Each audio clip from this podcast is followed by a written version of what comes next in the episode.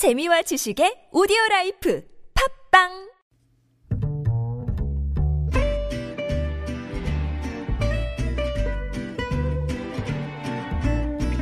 Good evening, everyone.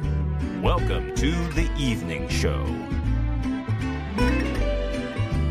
오늘 광화문 광장에 무릎 꿇은 전두환 씨 조형물이 등장했습니다. 5.18 단체들이 알츠하이머 진단을 이유로 재판 출두를 거부하며 골프장을 다니는 전두환 씨를 동상으로 남아 사죄하는 모습을 형성한 건데요. 참고로 전 씨는 40년 전 12.12 사태의 주역인 하나회 멤버들과 오늘 서울 강남에서 1인당 20만 원에 달하는 고급 오찬을 했다고 전해지고 있습니다. 그런데 40년 전 오늘 전두환 씨와 함께 신군부 세력으로 반란을 일으킨 노태우 전 대통령은 전 씨와 전혀 다른 행보를 보여주고 있죠. 오랜 투병 생활로 요양 중인 노 전 대통령을 대신해 아들 재헌 씨가 두 차례나 광주를 찾아 5.18 유가족에 사죄를 했는데요. 역사 앞에 부끄러움을 아는 그리고 또 모르는 두 전직 대통령을 국민들은 어떻게 바라보고 있을까요? 김지윤의 이브닝쇼 시작합니다.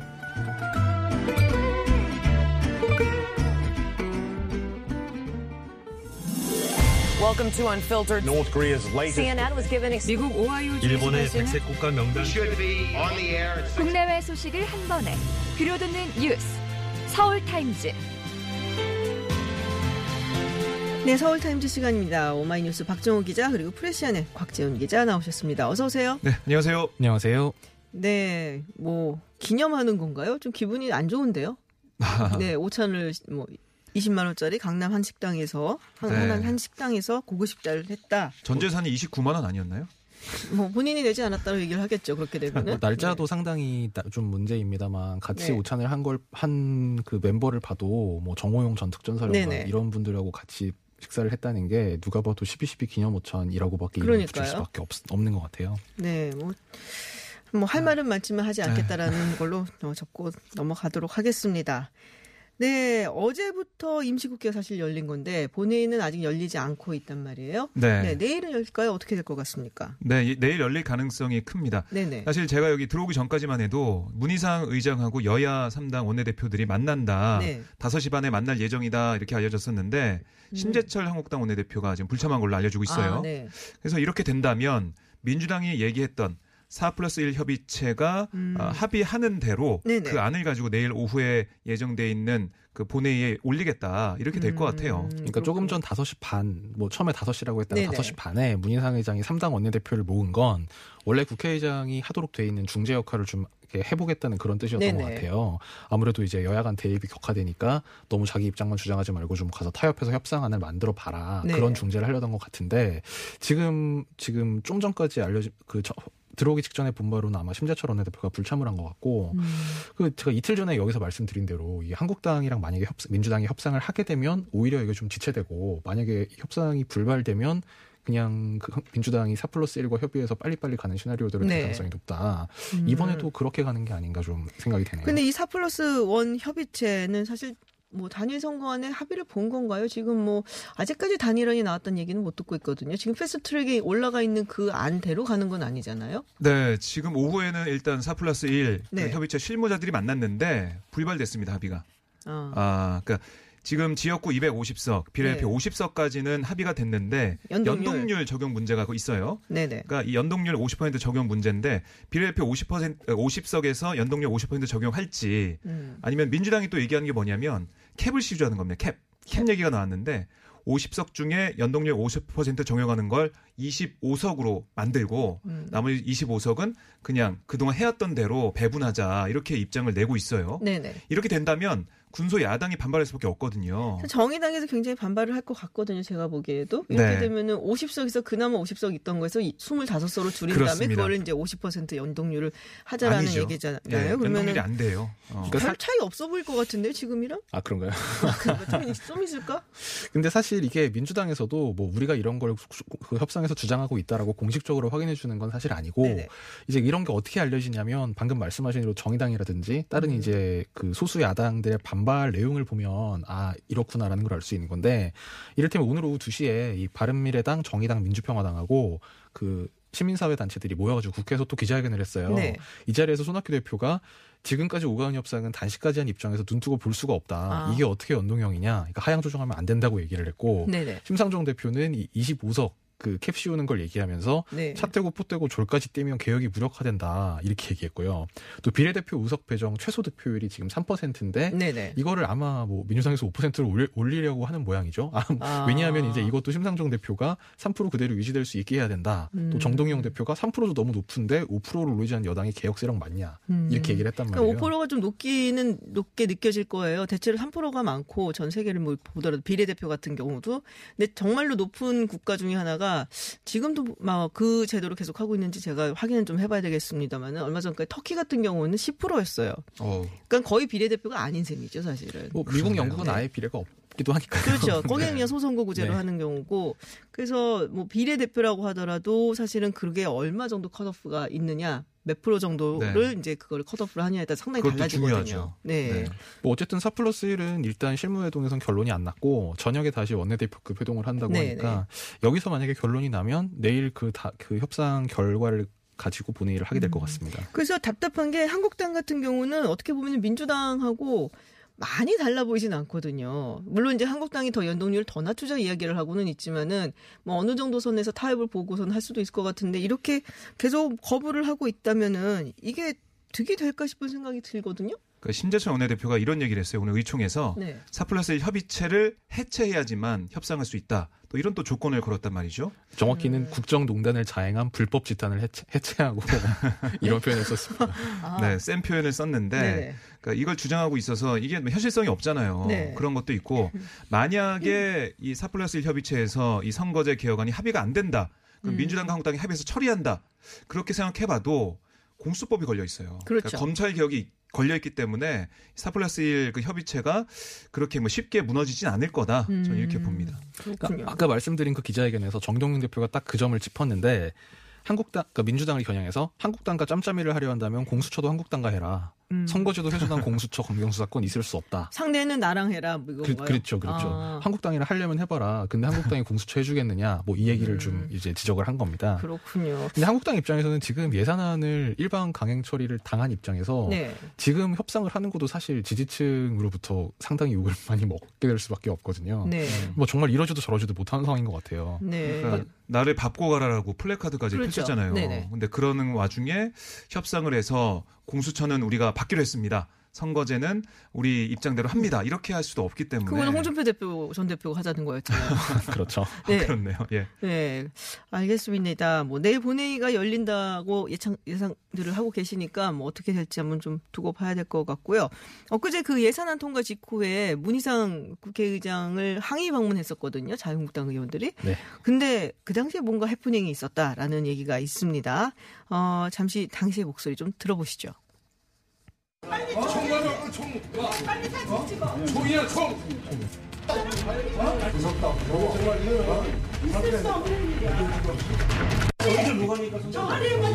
본인들 물량이 상대지 마. 이게 개인 물량인가? 지금 완전 가만히 가네. 어? 네, 이게 JTBC 뉴스룸 오디오였는데요. 자유한국당 의원들이 의장실 경호원이 권총을 타- 차고 또 네. 방탄 가방을 들고 있다, 뭐 있을 수 없다라고 주장을 했는데, 근데 제가 사실 궁금한 거는 국회의장이 국가 의전 서열 2위거든요. 대통령 다음이죠. 네, 네. 경호가 좀 붙지 않나요, 원래? 붙습니다. 그러니까 이게 경찰 공무원법 그리고 네. 경찰 직무집행법에 근거를 해서 경호원들이 무기를 휴대한 거예요. 음. 그리고 뭐 이렇게 경호를 계속 펼치고 있는 거고 경찰에서 파견 나와서 근데 왜 그러는 거예요? 그러니까 그 당시에 그 한국당 의원들이 봤을 때 뭐든지 어쨌든 하나씩 건지고 싶은 그런 욕망이 아. 있었던 것 같은데요. 그러니까 이 총을 차고 있다는 그 자체만으로 보면 뭔가 어 폭력을 그 그러니까 뭔가 좀 위중한 상황으로 좀 보이잖아요. 총만 음. 보면 뭐 그걸 좀 부각시키려 한 거 아닌지. 그래서 음. 그걸 사진 찍어서 SNS에 올리고 이런 거 아닌지 생각이 좀 음. 들고요. 그러니까 뭐 네. 한국당이 주장하고 싶은 건 우리가 지금 하- 정당한 항의를 하려고 국회의장을 만나려고 하는데 왜 저쪽, 총 들고 맞고 서 있냐? 저쪽에서 그렇죠 권총 찬 사람이 와서 막았다. 아. 지금 이, 이, 과잉 대응하고 이 얘기를. 하고 싶은 건데요. 뭐 네. 이 얘기를 하고 싶은 거죠. 이게 그 이게 그 보통 법령은 다 공개가 돼 있는데 이게 아예 비공개돼 있는 경찰청 훈령의 경우 규칙이라는 게 있어요. 야. 거기 보면 국회의장이 경우 대상으로 지정이 돼 있어서 있어서. 네. 뭐 그리 그, 그 지정이 그렇게 돼 있고 방금 이제 박종 기자님 말씀하신 법률에 따라서 무기를 휴대하고 경호를 하는 건데 사실 어떻게 보면 그게 당연한 얘기고요. 음. 또 다만 일각에서는 이게 막 그렇게 막 경호원들을 막 밀치고 이런 게 뭐 무기를 뺏으려는 거다. 뭐 너무 이렇게 위험한 행동이다. 막 이, 런 비난을 하시는 분들도 있는데 사실 한국당 의원 그 연령 이제 그분들한테 권총 그 뺏길 연령대 경호, 경호. 죄송합니다. 어쨌든 뭐 의원들한테 권총 뺏길 경호원들은 없으니까 음. 너무 네. 그렇게까지 걱정하실 일은 또 아닙니다. 근데 어쨌든 이게 경찰의 공무집행을 방해한 거 아니냐 이런 네네. 비판도 나오고 있어요. 음, 이게 근데 민경욱 의원이 알렸다고 언론에 알렸다. 근데 SNS에서 사진도 올렸다고 네. 해요. 요새 뭐 굉장히 활발한 활동을 하고 계십니다만은. 네. 이게 뭐 지지층한테 우리가 이렇게 열심히 활동하고 있다. 또 음. 경호원들 봤더니 총까지 차더라. 그러니까 아. 일반 시민들을 볼 때는 "헉, 총까지 찼어 이렇게 얘기할 수 있잖아요. 아. 그런 걸 노린 걸로 보여요. 이게 이날 상황이 예산안 그 일방 통과를 당한 당일 그날 밤 직후잖아요. 그러니까 어쨌든 뭐 할 수 있는 걸 조금이라도 할 수 있는 건 무조건 다 일단 하는 뭐 그런 상황이었습니다. 그리고 감정들이 굉장히 격앙돼 네, 네. 있었어요. 그 당시에 보면은 네 알겠습니다. 하나의 해프닝이었다라고 네. 아시면 될 것 같습니다. 교통 정보 듣고 다시 돌아오도록 하겠습니다. 퇴근길 많은 라디오 방송 중에 당신의 선택은 TBS FM 김지윤의 김지윤의 김지윤의 이브닝 쇼. 네, 서울타임즈 돌아왔습니다. 지금 한국당이 친문 게이트로 규정한 게 세 개 있었는데 그중에 마지막 건이었죠. 우리들 병원 특, 어, 특혜 대출 의혹. 지금 피해를 봤다고 주장하고 있는 신혜선 씨 기자회견을 가졌습니다. 어떤 얘기했는지 좀 정리를 해주시죠. 예, 뭐 크게 두 가지인데요. 하나는 빚을 떠안게 된 게 억울하다 이 네네. 내용이고요. 다른 하나는 이 과정에서 양정철 민주연구 원장 등이 보인 행동을 비판한 그런 내용이 음, 있었습니다. 네. 예, 어제 기자회견에서 신한은행이 자신의 동의 없이 2012년 260억 원 대출 연대 보증인에서 이상호 우리들병원 원장을 뺐고 네네. 결과적으로 자신이 빚을 모두 짊어졌다 이렇게 주장을 했고요. 네. 이상호 원장은 연대 보증에서 빠진 다음에 산업은행에서 1,400억 원 대출을 받았다. 음. 아, 이거예요.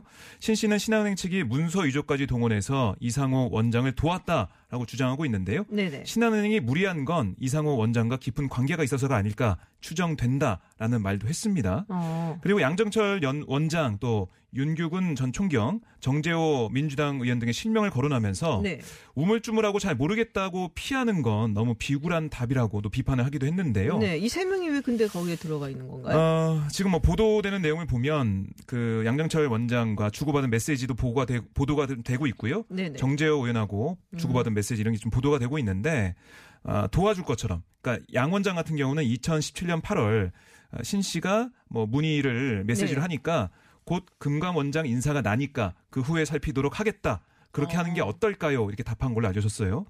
음. 그리고 이 정재호 의원 같은 경우는 어, 이 정 의원한테도 연락을 하니까 네. 정재호 의원이 어, 갈아탈 대책을 의논하라고 말을 합니다. 그러니까 이 누가요? 신혜선 씨가 네. 그 은행 간부와 약속이 됐다라면서 어떻게 하면 좋을까요? 뭐 이렇게 조언을 부탁을 해요. 정재 의원한테. 예, 그러니까 정재호 의원이 뭐 갈아탈 대책을 의논하라 뭐 이렇게 얘기를 하고요. 또 신 씨는 은행뿐만 아니라 우리도 의논해야 한다라고 말을 하니까 정 의원은 천 변호사가 전화 드릴 것이다라고 연락처를 천 전달합니다. 변호사가 누군가요? 요즘 많이 등장하는 바로 천경득 아. 현 청와대 행정관. 행정관인데요. 당시에는 정재호 의원의 보좌관이었어요. 아하. 그래서 이 정 의원이 신 씨에게 예, 번희선 사건 당시 경찰총장으로 불렸던 윤모 총경을 연결시켜줬다 이렇게 알려지고 윤모 있습니다. 총경이라면 윤국은 예, 맞습니다. 그? 아, 윤 총경이죠. 네, 아, 그렇군요.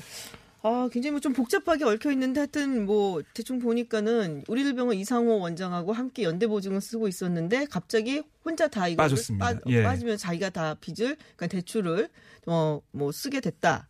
그러면서 뭔가 좀 사업적으로 굉장히 어려움에 그렇습니다. 어, 재정적으로 어려움에 처했고 도와준다고 약속을 했었던 양정철 어 원지 민구영 민주연구원장 연구원장, 그리고 예. 뭐 정재호 의원. 의원 그리고 네. 여기에 뭐 등장한 또 인물들 등등 그러니까 근데- 좀 분리해서 볼 필요가 네. 있는데요. 그러니까 2009년에 이 김수경 우리들 리조트 회장, 그 이상우 우리들 병원 원장의 전처인데, 전- 네, 예. 전처죠. 그 김수경 회- 회장하고 이 신 회장이라는 사람이 같이 레스토랑 사업을 하면서 네네. 이 사업체 명의로 신한은행에서 260억 원을 대출을 받았어요. 음. 이게 2009년입니다. 네. 이때 이제 신 씨가 자기 빌딩을 담보를 제공했어요. 네. 그리고 이상우 원장은 그 당시에는 처였으니까 이 연대 보증을 섰습니다. 아, 네. 근데 이제 우리들 병원 재무 상태가 2012년에 악화가 돼서 이제 그 이상호 원장이 대출을 받으려고 하니까 네. 이미 어디 다른 260억짜리 대출에 연대분을 선게 있으니까 대출이 안 되게 돼서 이때 빼려고 했- 했는데 음. 이때 이제 신 씨가 나는 동의한 적 없는데 연대분이 빠져나왔다 이렇게, 아. 이렇게 주장을 하는 거고요. 이, 그러니까 이게 한 줄기고 네. 지금 이제 아까 얘기한 뭐 양정철 원장이라든지 뭐 지금 정재우 의원 등이 얽혀 있는 건 이 과정에서 이제 신 씨가 마치 이제 이 이상호 원장과 김수경 회장을 이제 도와, 도와주기 위해서 자기한테 이렇게 접근했다가 결국은 자기를 속였다는 얘기인데 네네. 이 부분은 사실 좀 바- 언론에 나온 것도 약간 조각, 조각조각이라서 음. 양쪽 주장을 좀 다 봐야 될 것 같아요. 물론 그 양쪽이라고 해도 뭐 양정철 원장은 뭐 이 부분과 다- 뭐 양정철 원장이나 정재우 의원 이 부분과 관련해서 막 정확하게 해명 기자회견을 하고 이런 건 아닙니다만 네네. 좀 가장 뭐 최대한 선, 선의를 가정해 본다면 뭐 대선 때 좀 도움을 줬던 종교계 영향력이 있는 이 신혜선 씨가요? 그렇죠. 네. 예, 조- 영향력이 있는 분이고 뭐 대선 때 도움을 줬고 뭐 문재인 다- 당시 후보하고도 만난 적이 있다고 하니 네. 뭐 도와달라고 하니까 뭐 최대한 편의를 주려고 했다. 뭐 이렇게 해석할 수도 있고요. 뭐 악기적으로 보자면 이그 신혜선 씨 주장대로라면 뭐 정말 의도적으로 속이려고 접근했다. 뭐 그렇게 볼 수도 음. 있는데 그거는 아직 좀그 사실이 좀 밝혀지는 걸 봐야 될 것 같아요. 그리고서는 이 이상호 씨, 우리들 병원 이상호 씨는 거기 연대 보증에서 빠져나온 다음에 그 다음에 대출을 받았다는 것이죠. 네 그렇습니다. 야. 1,400억 원. 1,400억 원을 네. 어, 상당히 많이 받았네요. 이건 어느 은행에서 받았나요? 산업은행입니다. 산업은행에서. 어, 양정철 민주원장이 입장을 내놨다는 얘기가 있는데 네, 오늘 어, 연합뉴스에 뭐 장문의 문자 메시지를 보냈는데요. 예, 신 씨의 주장에 대한 심경을 밝혔습니다. 한마디로 정리하면 네. 청탁 안 들어줬다고 서운해하는 분이 일방적 주장을 하고 있다. 아, 이렇게 해명을 했어요. 네네. 뭐 이 대선 때 많은 분들이 선거를 열심히 도왔다. 선의로 도운 분들이 다수지만 처음부터 대가를 바라고 도운 분들도 있었을 것이라며 그분들 가운데 대선이 끝나고 외국에 나가 있는 저에게까지 계속 집요하게 자기 민원을 요청하는 분들이 있었다. 뭐 이런 얘기를 했어요. 하여간 그 시기에는 아마 양정철 민주연구원장이 외국에 있었죠. 그때 네, 뭐 자기는 맞습니다. 모든 걸 내려놓고 떠난다. 네, 외국에 네. 있었는데 어쨌든 그래도 문자는 보냈네요. 그 당시에도 지금 신혜선 씨 말에 따르면은 네, 2017년 8월에 네. 메시지를 보냈다는 거고요. 그게 이제 네네. 공개가 돼 있는 상황입니다. 아 그렇군요. 뭐 이거는 거의 뭐 시작 단계인 것 같아요. 이 사건 이야기가 뭐 어떻게 될지 모르겠지만은 뭐 그냥 이대로 뭐 넘어갈지 흐지부지 되고 양 어느 쪽 이야기가 네. 맞을지 좀 더 두고 봐야 될 것 같습니다. 네, 전광훈 목사 이야기를 해보겠습니다. 경찰에 자진 출석을 했어요? 예, 정광훈 목사가 지난 10월 광화문에서 열린 보수단체 집회 관련해서 내란 선동 혐의로 그래서 혐- 혐의가 여러 가지인데요. 네, 일단 여섯 개입니다. 여섯 개. 일단 여섯, 오- 여섯 개였어요? 예, 그러니까 일단 오늘 소환 통보에 응한 혐의는 집시법 그 집회 시위법 위반입니다. 네. 그전 목사는 오늘 오전 9시 47분께 종로 경찰서에 출석하면서 네. 이 취재진과 만나서 지난 10월 3일 국민대회 관련 조사를 받으러 온 것이다 이렇게 밝혔는데요. 음. 당시 청와대 인근에서 일부 참가자가 폴리스 라인 넘은 사건을 내가 배후에서 조종 지휘했는지에 대해서 조사를 받으러 왔다. 네 네. 이렇게, 이렇게 얘기하면서 자기는 당시에 이 시위자들한테 불법 함- 시위를 하면 안 된다고 말했다. 이렇게 음, 주장을 했습니다. 그렇군요. 그리고 방금 말씀하신 네. 내란 선동 혐의에 대해서는 내가 내란 선동 혐의로 출석하라고 하면 안 하겠다. 이 기존 입장을 반복했습니다. 아 그래요? 근데 황교안 대표하고는 상당히 좀 친한 것 같아요. 여러 가지 네. 단식 노하우도 알려준다고 그랬더라고. 네. 그러니까 민주당에서 얘기하는 게 뭐냐면 이번 주에 주말 집회를 한국당에서 할 예정입니다. 네네. 거기에 대해서 아니 황교안 대표는 왜 정광훈 목사랑 같이 음. 광화문에 가서 어, 손잡고 한 목소리 내려고 하냐 네. 이런 취재도 비판을 했었거든요. 음.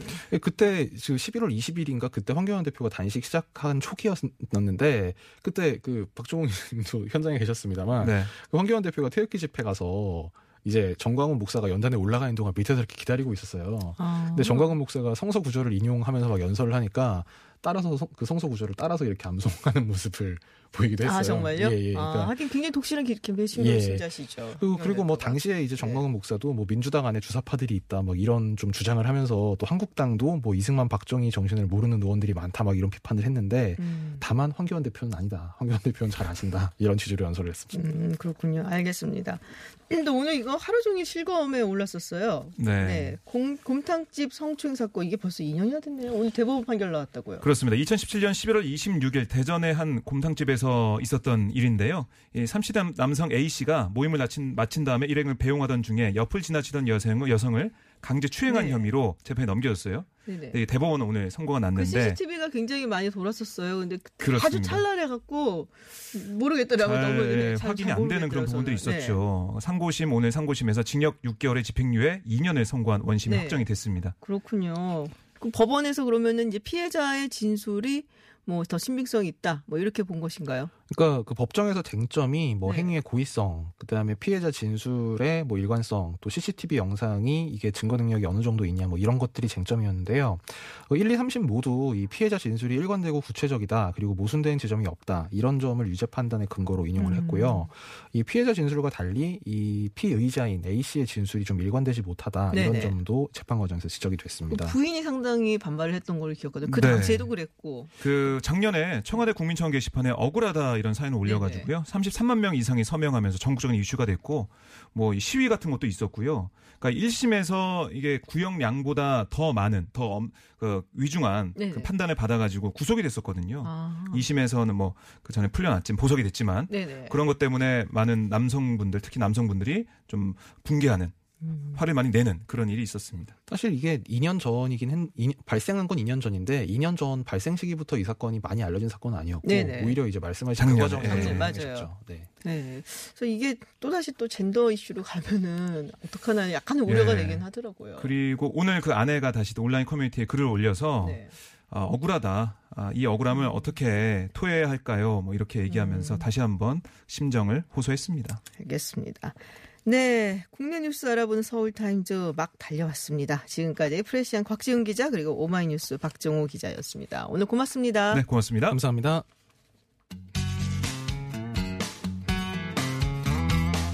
매주 월요일에서 금요일 저녁 6시 20분부터 8시까지 만나는 김지윤의 이브닝 쇼. 라디오 생방 스튜디오가 궁금하신가요? 지금 바로 유튜브에서 TBS FM으로 들어오세요. 때로는 진지한, 때로는 신나는 스튜디오의 생생한 모습 보실 수 있습니다. 국제 정치 전문가 김지윤 박사가 진행하는 이브닝 쇼. 매일 새로운 뉴스로 여러분의 저녁길을 함께합니다. 네, 서울타임즈 외신 뉴스 알아보는 시간입니다. 전주현 캐스터와 함께합니다. 어서 오세요. 네, 안녕하세요. 네, 지금 어, 정승범님께서 문자 보내주셨는데요. 남산 1호 터널 지금 뭐 약간 접촉 사고가 있었나 봐요. 그래서 강남 방향 쪽으로 가는 그 방향에 접촉 접촉 사고가 있어서 매우 혼잡하다라는 소식 보내 오셨습니다. 어, 그럼 해외 소식으로 넘어가도록 하죠. 지금 어제도 이제 얘기를 해봤었는데 유엔 안전보장 이사회 회의 현지 시각 11일 열렸습니다. 네. 얘기가 조금 나오긴 했는데 어, 뭐 우리가 뭐 생각했었던 입장이 미국에서 나왔죠. 그렇습니다. 북한의 핵 그리고 미사일 프로그램 논의를 위한 공개 회의를 연 건데요. 회의 시작부터 켈리 크래프트 미국 대사가 북한의 도발을 피해야 한다 이렇게 강조했습니다. 네. 북한이 다른 방향으로 가고 있다는 매우 걱정스러운 징후를 보고 있다면서 북한이 올해만 24발 이상의 미사일을 발사했는데 사거리에 관계없이 명백한 유엔 제재 위반이다 이렇게 언급을 했어요. 네네. 그래서 그러면서 북한이 인공위성 또는 대륙간 탄도 미사일을 발사할 경우에 안보리가 행동에 나서야 한다 이렇게 촉구했습니다. 음. 미국의 고위 당국자가 공개적으로 북한의 인공위성 또는 대륙간 탄도 미사일 발사 재개 가능성을 언급한 건 처음인데요.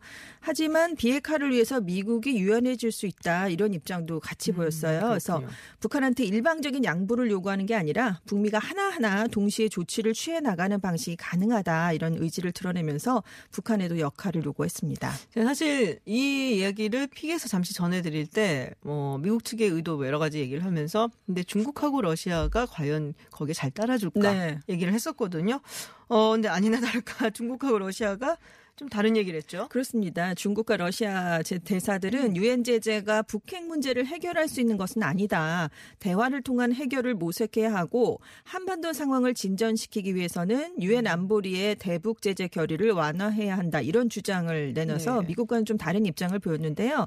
북한이 그동안 핵실험 또 대륙간 탄도미사일 발사를 중지하는 선의의 조치를 취하지 않았느냐. 그래서 이에 상응하는 당근을 제공해서 북미 협상을 촉진해야 한다. 이게 기존의 입장이었는데 있었는데 또 다시 확인을 해줬습니다. 뭐 다른 상임 이사국 영국이나 프랑스도 네. 입장이 다를 것 같아요. 그렇습니다. 주 유- 유엔 프랑스 대사는 절대 대북 제재 해제를 정당화할 상황이 아니다라면서 제재 완화론에 반대하는 입장을 나타냈고요. 주 유엔 영국 대사는 북한을 향해서 아직 늦지 않았다라면서 북한이 추가 도발에 나서지 말 것을 촉구했습니다.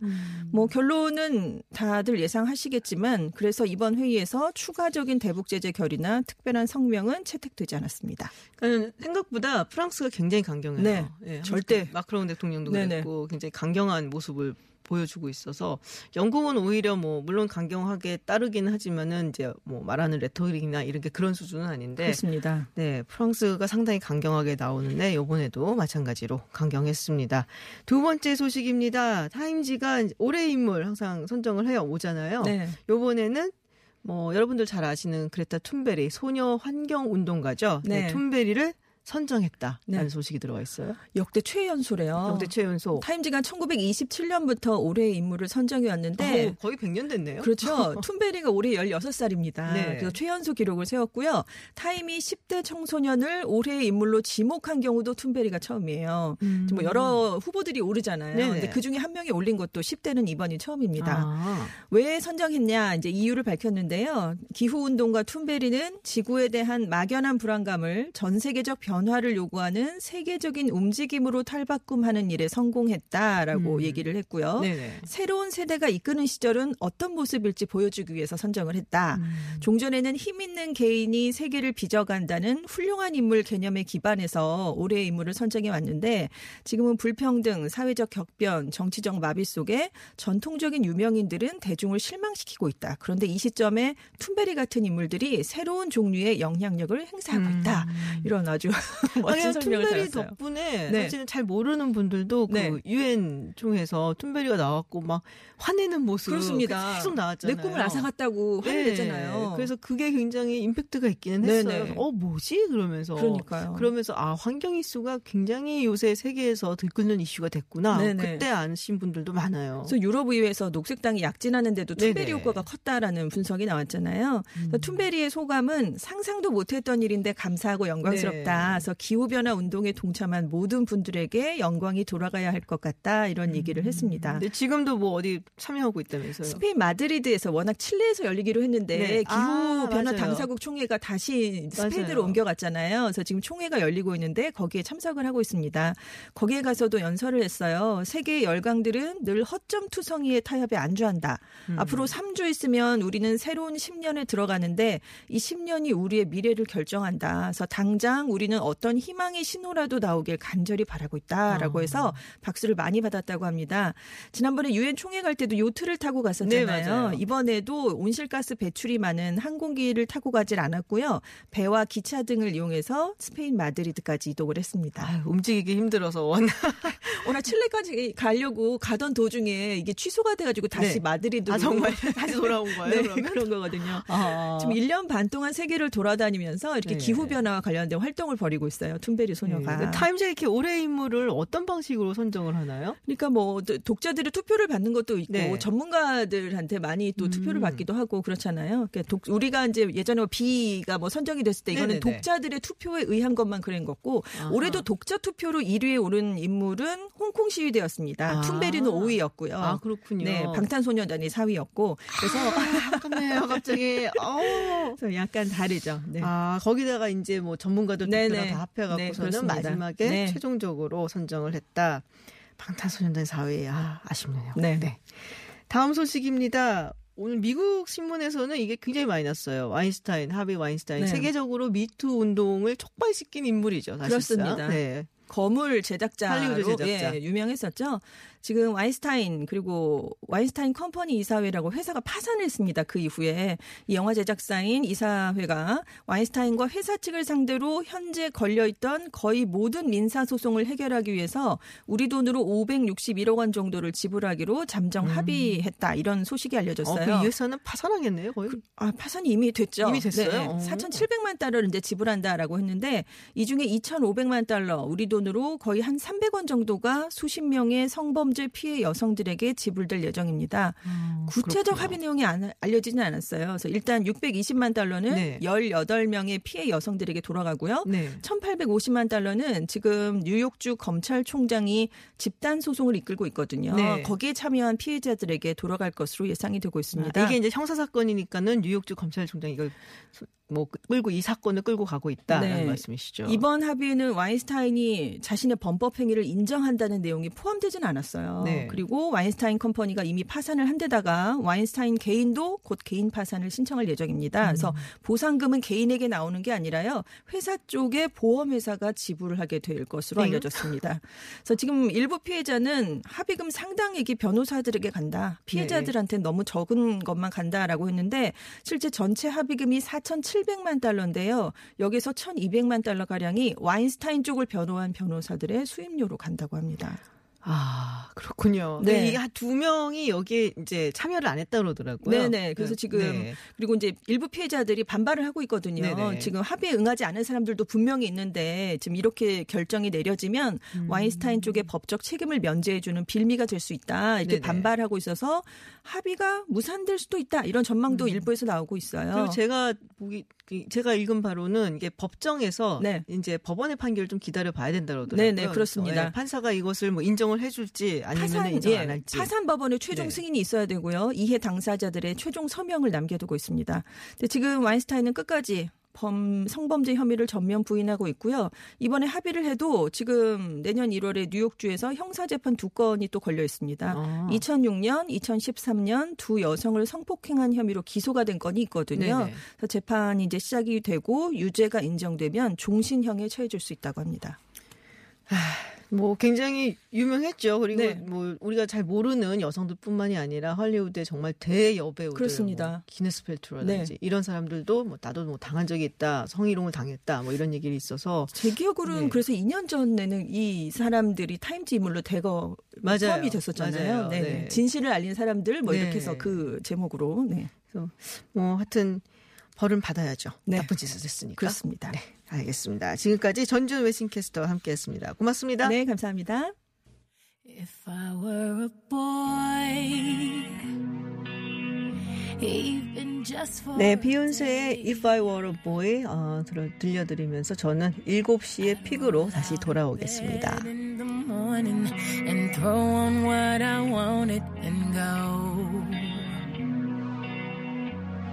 Drink beer with the guys